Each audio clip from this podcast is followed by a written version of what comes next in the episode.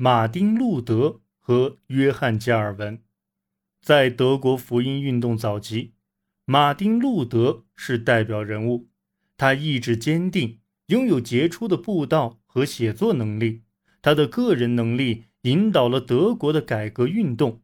但要建立一种新的教会结构，令新教在北欧和西欧大部分国家中得以成为持久的力量，则有赖于其他人，尤其是法国律师约翰·加尔文的努力。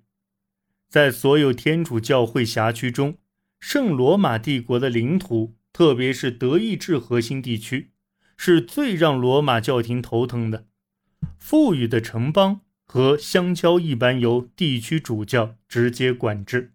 可以提供丰厚的税收和资助，但德意志人时常抱怨缺乏地方问责制，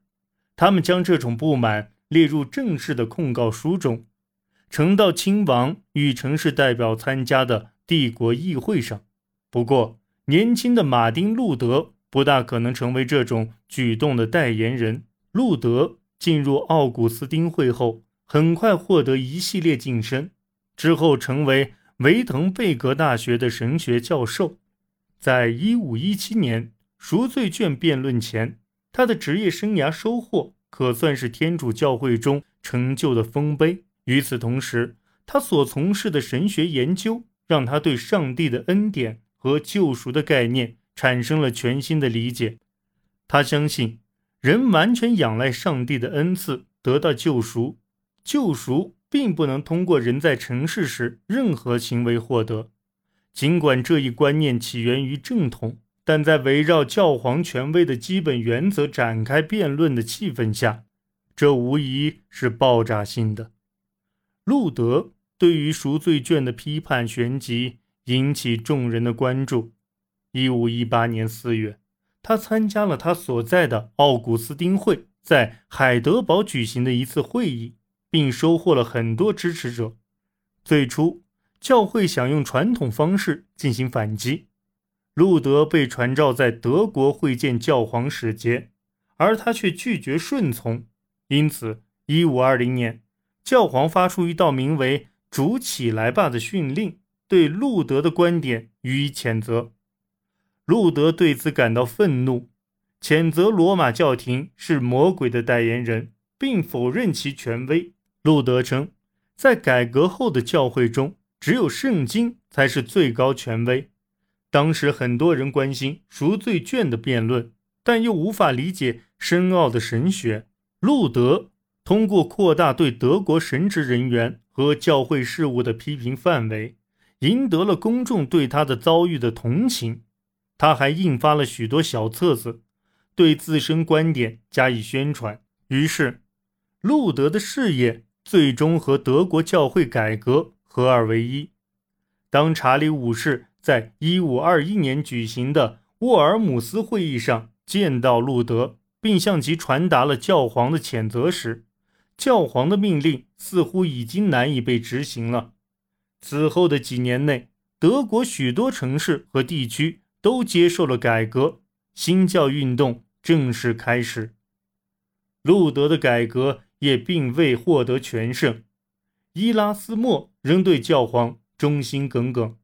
与他类似的还有其他一些有名望的人物，如法国人文主义者雅克·勒菲弗、戴塔普勒，虽然对教会持批评态度，但坚信改革应该从教会内部进行。而在德国，一五二四年至一五二五年爆发的德国农民战争，也显示了路德改革中在社会和政治抱负方面的限制。农民将路德对教会的攻击视为对他们表达经济上的不满情绪的神圣支持，但路德谴责叛乱，这加速了起义的失败。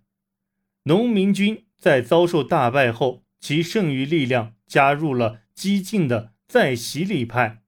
而路德对该派也是持谴责态度的。再洗礼派运动于一五三四年达到高潮，他们占领了德国北部城市明斯特，并宣称那里就是新耶路撒冷。再洗礼派建立的实验性的新政府吸引了成千上万的来自北欧各地的追随者，但其后自封为王的统治者莱顿的约翰的行为越来越怪异，这让新政府变得声名狼藉。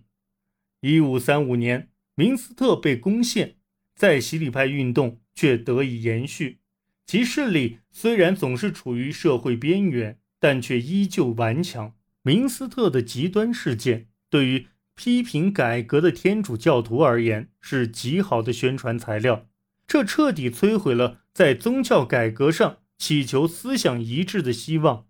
其中最具破坏性的要数路德和瑞士新教改革领袖胡尔德莱斯慈运里之间的分歧。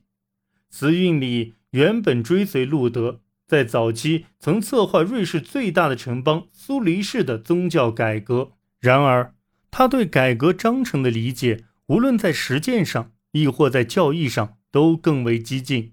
其程度超出了路德所容忍的范围。和维滕贝格的情况相反，在苏黎世所有的画像和雕塑都被移除，这种简朴的视觉崇拜令路德很反感。此外，慈运里推崇的同样简朴的圣餐神学观点也令路德感到难以接受，两人都试图在印刷品中表达自己的不同见解，拉开了一场宣传战。一五二九年，双方试图在马尔堡会谈上调和分歧，但以失败告终。两年后，慈运里在对抗瑞士天主教州郡的战斗中阵亡。得知这一消息，路德难掩喜悦。此后十几年中，两派各自进行着不同的改革，改革初期那种快速前进的势头消退了。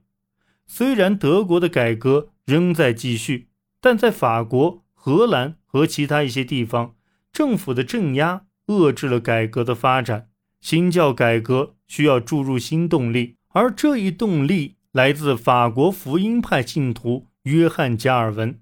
在十六世纪三十年代中期，法国大力打压福音派，加尔文逃离巴黎，去了日内瓦，瑞士联邦的一座讲法语的边缘小城。在他的监管下，日内瓦成了基督教改革社区中的典范。同时，他还在其一五三六年的著作《基督教要义》中阐释了系统神学，而这正是运动中所欠缺的。加尔文的神学体系清晰而详尽，汲取了德国和瑞士的神学传统的精华，召唤对于上帝、教会和社会的基督教新理解，这为新教的第二次扩张奠定了基石。